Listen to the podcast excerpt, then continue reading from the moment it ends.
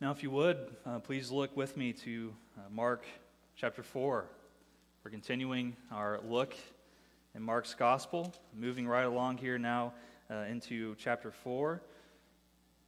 And we will consider uh, the first of uh, several uh, parables that Jesus speaks to the people here in this section of Scripture.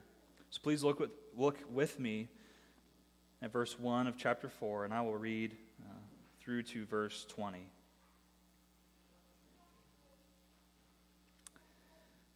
Again, he, uh, Jesus, began to teach beside the sea, and a very large crowd gathered about him, so that he got into a boat and sat in it on the sea, and the whole crowd was beside the sea on the land. And he was teaching them many things in parables. And in his teaching, he said to them, Listen, behold, a sower went out to sow. And as he sowed, some seed fell along the path, and the birds came and devoured it. Other seed fell on rocky ground where it did not have much soil, and immediately it sprang up, since it had no depth of soil. And when the sun rose, it was scorched, and since it had no root, it withered away. Other seed fell among thorns, and the thorns grew up and, and choked it, and it yielded no grain. And other seed fell into good soil and produce grain, growing up and increasing and yielding thirtyfold and sixtyfold and a hundredfold. And he said, He who has ears to hear, let him hear. And when he was alone, those around him with the twelve asked him about the parables. And he said to them, To you has been given the secret of the kingdom of God, but to those outside, everything is in parables, so that they may indeed see but not perceive, and may indeed hear but not understand, lest they should turn and be forgiven. And he said to them, Do you not understand this parable? How then will you understand all the parables? The sower sows the word. And these are the ones along the path where the word is sown. When they hear, Satan immediately comes and he takes away the word that is sown in them. And these are the ones sown on rocky ground the ones who, when they hear the word, immediately receive it with joy, and then they have no root in themselves, but endure for a while. Then, when tribulation or persecution arises on account of the word, immediately they fall away. And others are the ones sown among thorns. They are those who hear the word, but the cares of the world and the deceitfulness of riches and the desires for other things enter in and choke the word, and it proves unfruitful.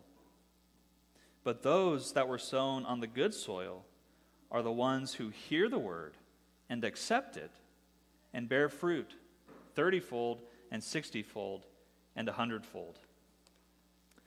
Let's pray. Heavenly Father, we pray that you would speak to our hearts this morning, and we pray that your word would not fall on deaf ears or hard hearts but that you would soften our hearts, that you would give us ears to hear, eyes to see, hearts that would beat after you, that would accept you, that would accept your word and your message. We pray that you would be gracious to us in this way this morning. In Jesus' name, amen. When my family, uh, many of you know, we were born, I was born and raised in Iowa. We moved to Springfield, Missouri when I was in high school. One of the first things we noticed when we moved here, and my parents especially noticed, is how rocky uh, the ground is and the soil is here. Uh, my parents both grew up in the country. My mom grew up on a farm in Iowa, so they were used to that rich Iowa soil and, and all the crop fields there. So we noticed how rocky the ground was here. And having good soil is just so important. And that's why this parable can be so impactful and why parables in general are so important, how they, they reach us where we are. Because that's, that's what they do. They, they take something that we know, that we recognize, that's common to us, and they use that to compare uh, to something that is more obscure, something that we might not know. That's what the, the word parable means. It, it means to, to throw something alongside something else in order to compare the two things. And that's what Jesus is doing here in this parable in this introduction of sorts to all the parables, which is why he'll say in, in verse uh, 13, if you don't understand this parable, how will you understand any of the parables? That's because this parable tells us and shows us what we must have, what we must know, what, what must happen to us in order for us to understand the truth about God's kingdom, about Jesus as Messiah, about all of these things. That's what we see in these different kinds of soil and the seeds that, that grow in them. It's something we can all wrap our heads around. We understand what, what good soil looks like, from the, the farmer's crops all the way down to the, the house plant. Uh, we know that good soil is important. And this is true of our spiritual lives. This is the, the big point of this parable that we cannot expect any kind of spiritual growth apart from the Word of God firmly planted within us. We can achieve a lot of different things in life apart from God's Word if we want to. We could do that. We could achieve riches. We could fulfill and, and pursue all the desires of the world. But what truly matters, what we truly need, is not something we can find anywhere else but in God's Word. It's in Christ, with Him at the center. That's what we truly need. So I want to look through each of these four different types of soil. I want to work through them in order. But I want to start first right at the middle of this section that we read. You might have already noticed how there's, there's two halves to this section. The first is the parable itself, and then the second half of this passage is Jesus explaining uh, that parable to his disciples. But right here in the middle, in verse 12, Jesus quotes from Isaiah chapter 6. And he says that he is speaking in parables in part so that the secret of the kingdom of God is kept hidden. And quoting from Isaiah now, he says, That they may indeed see but not perceive, they may indeed hear but not understand, lest they turn in repentance and be forgiven. That can sound very harsh at, at first glance. And not only that, but it, it seems contrary to everything that Jesus has already been saying so far. He's, he's come on the scene and he's been proclaiming. He says, The kingdom of God is at hand. Repent and believe in the gospel. That was his message. And we, we've looked at that, we've considered it from the very beginning. Did he not want people to repent and believe in the gospel? He's the one proclaiming the kingdom, but now it seems at first glance that he's wanting to keep this kingdom hidden or secret. So, what's going on here? You see, Jesus, he's not contradicting himself, but rather he's telling us and he's showing us what is true of our human condition. And that is exactly what all the prophets, what Isaiah himself is, is prophesying in this section, this, this judgment against God's very own people who have abandoned their God, who have hardened their hearts, who have turned from him. And now we have God's greatest prophet, his very own son here, the eternal Son of God, is here, the Messiah himself. And we have seen already, only in the first three chapters, and now we're in chapter four, we've seen the state of the spiritual lives of the people of Israel and the religious leaders, the Pharisees and the scribes, and, and everyone, their, their spiritual blindness they have eyes, but they can't see, they can't perceive. They have ears, but they're not hearing, they're not listening to God's word. And the parables then, they serve this purpose. They proclaim the truth of God's kingdom, but only to those who have the spiritual sight to see them and the spiritual ears to hear. But to those who have hardened their hearts, whose eyes are blind because of their own sin, because of the hardness and the, the stiff neck nature of the people. The message of the kingdom will fall on deaf ears. And right away, then, we see the importance of salvation that is achieved by God alone. We see how God alone, He is King and He is Lord over our salvation. He is the one who's able to soften our hearts, who's able to give us the eyes to see and the ears to hear. And thanks be to God, then, that we have been given that new birth, that regeneration, that we're able to receive His word, and that it does bear fruit in our lives. And that leads us then right into the first of these four soils. Because the first soil, it shows us exactly what it means to have deaf ears, to have blind eyes, exactly what it is that God's prophet Isaiah and all the prophets have been prophesying against. This first soil, then, we see is this hardened path. Verse 4, in the first place, Jesus says that the sower, he goes out, he's sowing the word. That's what he's doing. And some of that seed that God is sowing, some of the word, it falls on the hardened path. It fell along the road. And as it laid there, it had, had nowhere to go. There was no possibility for any of the seed to take root because the path was completely solid. It couldn't break through. It was just food then for the birds to come and eat. Verse 15, Jesus gives the explanation. He says, Satan is the one who comes, he snatches the word away just as soon as it lands. In the parallel accounts in, in Matthew 13 and Luke chapter 8, it says that it's the devil or it's the evil one, he, the one that's doing this, this snatching. The point is that the, the seed has nowhere to go, it has fallen on the hardened path. And this is the state that God's people are in. This is the state that we all find ourselves in.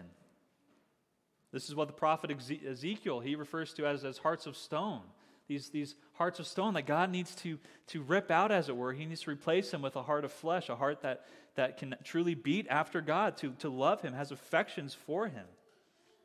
This is what God must do until we are softened, until God does the work of softening our hearts, of softening that hard path, of doing the work of cultivating and tilling the ground. That's the work of God Himself. Until that happens, the word cannot penetrate. In fact, it's, it's futile. And what we see right away then in this parable is the absolute sovereignty of God over our salvation. That those who are blind by sin, they don't have the eyes to see or the ears to hear. Their hearts are hardened, and when the word comes just as quickly as it's sown, it's snatched away because there's nowhere for it to take root. But God is the one who is able to soften our hard hearts. He's the one who's able to till that fallow ground, to make it good and usable soil that receives His word and bears fruit. God is the one who's able to do this. If not for His grace, we would be lost. That's the first soil. That's the first possible response to the good news of the gospel. But next, Jesus addresses a different group of people, a different response to the gospel. And this is the, the rocky ground in verses 5 and 6. We're told that this is, this is the rocky Missouri soil. This is what it is. It doesn't have much depth to the soil, so when the seeds are sown, they spring up quickly, but they have no room. The, the roots have nowhere to go to spread deep, has no way to sustain itself. So when the sun comes in and scorches the plants, they wither. They wither under the heat. Jesus says in verse 16 and 17 that this is analogous to those who at first received the word with joy, but it's when the tribulations, when the persecutions come when their faith is tested, hot and bright like the sun, they too uh, wither under the heat. This is the appearance of saving faith without the substance.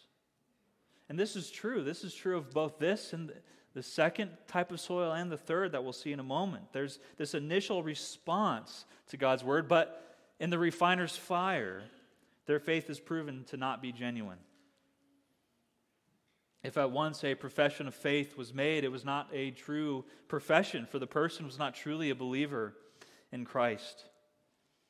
In John's gospel, Jesus says that he is the good shepherd and that he loses none that belong to him.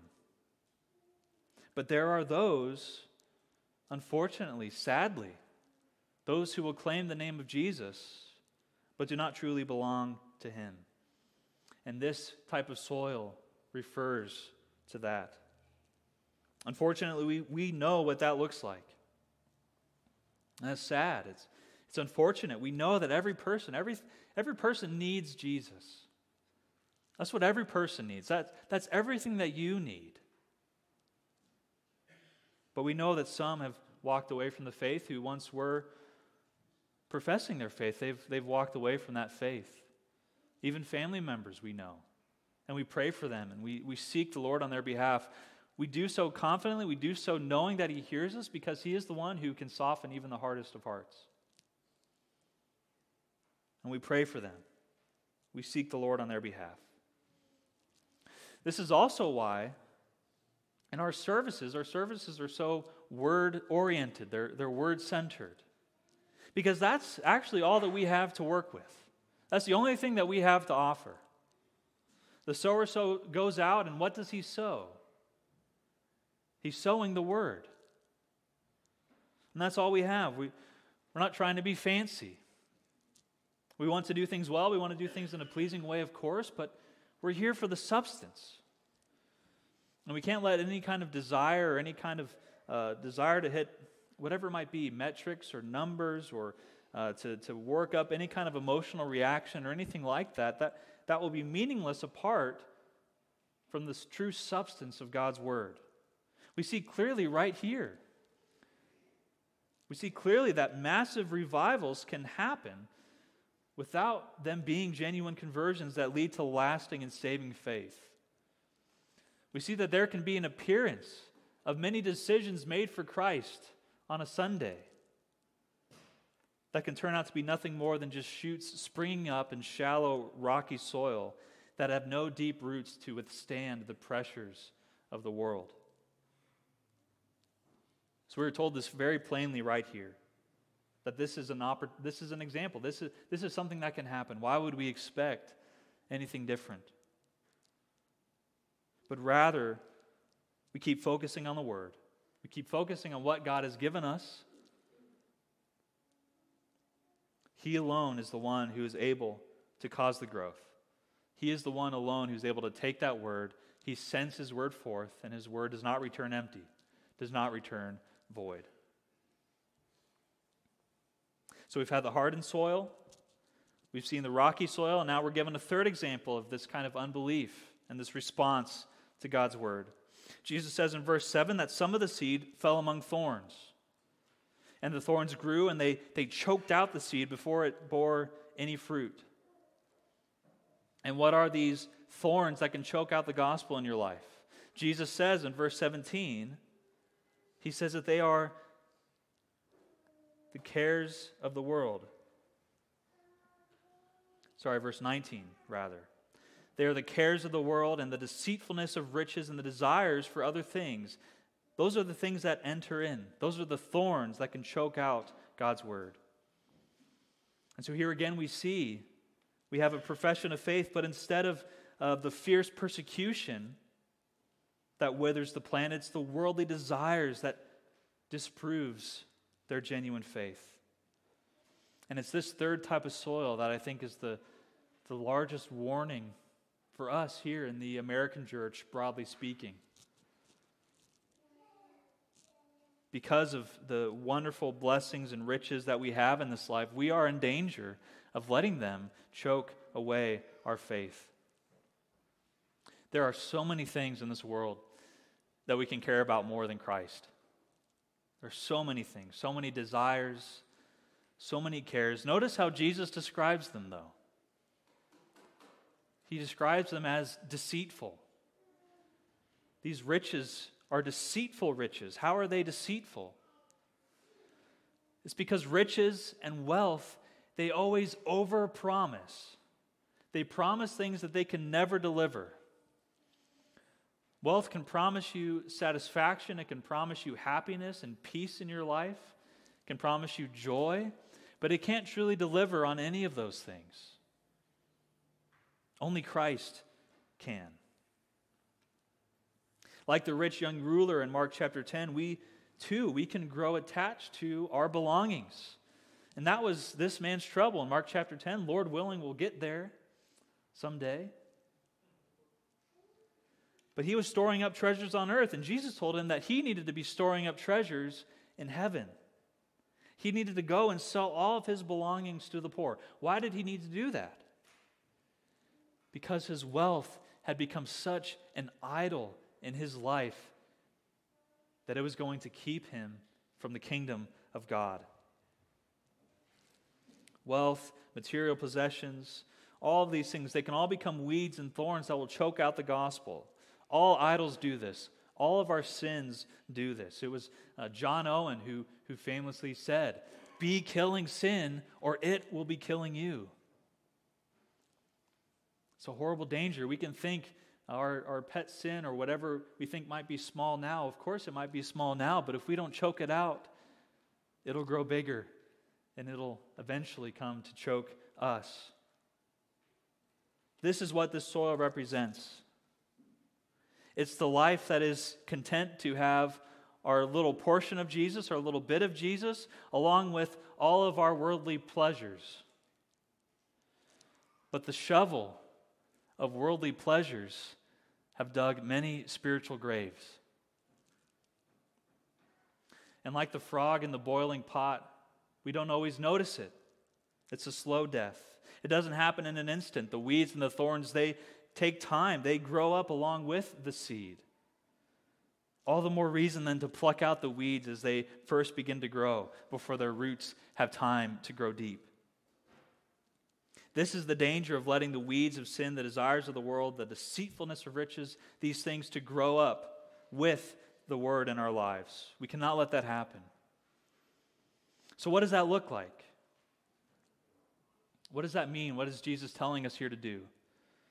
Well, I don't think it means that we take a vow of poverty. Maybe, possibly. If you're in the case of the rich young ruler, where it becomes such an idol in his life. But it does mean that we need to reorient ourselves toward God's desires, to keep Christ at the center. It does not mean that we can never enjoy the good things of this world. God gave us wonderful things in this life to enjoy but it means centering all of them around Christ. It means having our eyes fixed on Christ when we make our decisions, especially with, with finances, understanding that everything that we have, we, we don't truly own it. It's not ours. We brought none of it with us when we came into the world. We'll take none of it with us when we leave. We're not owners of it, but we're stewards, and stewarding that well. And if it's true that we take nothing with us, then all the more reason to be storing up treasures not in this life, but in the place where we are going, our, our true home.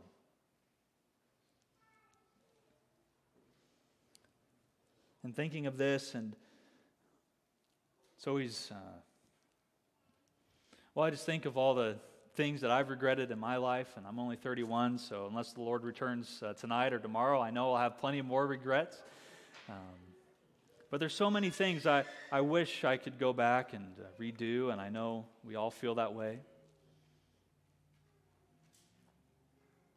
So I think of all the many regrets that I have, but I know I've never regretted, I've never regretted any of the times that I've obeyed Christ. And I've never regretted any of the times that I've put Him first and kept Him at the center. My only regret is that I don't do that more and I haven't always done it well. But thankfully, I know this to be true. Thankfully, God is the one who has worked in me. He's the one at work in you. He's the one cultivating that soil, removing the rocks, cultivating it, making it good and usable, ready to receive His word. That's this last soil. That's the last thing we'll look at this morning. Finally, Jesus returns to this fourth type of soil where the word is uh, sown and it produces yields of 30, 60, and 100 times. And this soil, Jesus says, verse 20, represents the ones who hear the word and accept the word, and then they bear fruit. They hear, accept, and then they bear fruit in that order. That's what marks good soil. They hear God's word, they accept God's word, and then they bear good fruit in accordance with God's word. All three of those things are necessary, but we also must keep all three of those things in their proper order. Paul says in Romans 10 17 that faith comes by hearing, and hearing by the word of Christ. Faith comes first by hearing God's word. And that's why God gave us His word, why He entrusted it to the apostles to go out into all the world proclaiming the kingdom of God, spreading the good news of the gospel of Jesus. And here we are today, 2,000 years later, with this very word, hearing God's word again. not just in the sermon, but in every part of the service, the whole counsel of God. This is the first, this is the necessary step. But the good soil not only hears the word, you'll notice the hardened path, they heard the word as well, but it was snatched from them. The, the good soil hears the word and accepts it. And that's faith. Accepting the word as truth. The message of salvation for you today is that you're a sinner, but Christ has saved you from all of your sins. And if you confess your sins, he is faithful and just to forgive you all of your sins, to cleanse you from all unrighteousness. That's the message. Do you accept it? Do you believe it? Are you receiving it as good news for you today? And only from that faith is there any fruit to be found. And this is important. We know that faith without works is dead. That is because truth faith will, truth faith does produce good works. Not because our good works are a requirement for that faith or for our salvation. The life full of good works are the fruit and evidence of saving faith. This is what Jesus says here. The faith that accepts God's word will produce abundant fruit, just like seed that is sown into good soil. And so, those are the four types of soil. Those four types of soil, those are four responses to the gospel, to the word of God. So, what is your response to God's word today? That's the question that this parable is posing to us. What is our response to God's word today? It's an important question to ask. It's the most important question we could ever ask. Let's end then with a couple of points of application that will help us as we ask and answer this question. One point of application is that we should find comfort and not despair in this parable. I want to make sure that's said. There's warning, yes, there's warning in this parable, but we should find comfort, not despair. Warning, but not despair. For many of us, myself included, we can think, well, who can be saved? We can think, am I saved or am I one of these other soils? because we know our own responses, they're not always perfect. The answer to that question is Have you believed in Christ? Have you accepted Christ? Have you accepted His word? Then you can be certain that you're saved. But you can say, I don't see this fruit in my life. I don't see a hundredfold, let alone 60 or 30. Don't put the cart before the horse. Remember the order. You hear, you accept, then the word bears fruit in your life. If you have believed in Christ, then you can, uh, and you are, and you will bear fruit. One thing I love about this parable is Jesus, he gives different amounts of the abundance of fruit that are produced. Not every single plot produces the exact same some 100 times, some 60, some 30, all of which are incredible yields. So the, that's the first point of application is, is not to despair. This is not a reason to despair, not a reason to compare your 30-fold to the 100-fold sitting next to you in the pew. And also to remember that this is a process of a lifetime. This yield was produced over a life of God working in you. Not a month, not a year, a lifetime. So maybe you don't feel like you're even producing 30. Maybe it feels like less, like nothing at all. And if you feel that way, then take a closer look at yourself. Specifically, ask yourself is there the, the desire for Christ? Is there a love and an affection for Him? That is the beginning of good fruit. That is the beginning of God's word bearing fruit in your life. That's the first thing. Second point of application is related. We'll end with this. It might sound contrary to what I just said, but the second point of application is to not look at yourself. I just said to look at yourself, but the second point is to not look at yourself. You can examine your heart, look inward for that fruit. Yes, that's important. You can do that, but never stay there. Don't stay there. Robert Murray M'Cheyne, wonderful Scottish minister in the 19th century, he lived to be only 29 years old, but he bore much fruit in his life in those 29 years. And he was writing to a friend who was struggling with despair. He said to him, he said this For every look at yourself, take 10 looks to Christ. For every one look where you're looking inward, make sure you're taking at least 10 looks outward to Christ. And that's what we must do as well. We cannot let, let our own lack of growth or anything like that to lead us into despair, but to look to Christ. He is the one. He is the one who is at work in us. Look to Christ who has forgiven all of our sins, forgiven all the times that we have doubted or despaired, forgiven all the times that we have let the weeds of the worldly desires and the deceitfulness of riches in our lives, when we'd let them grow. He's the one who's forgiven all of them.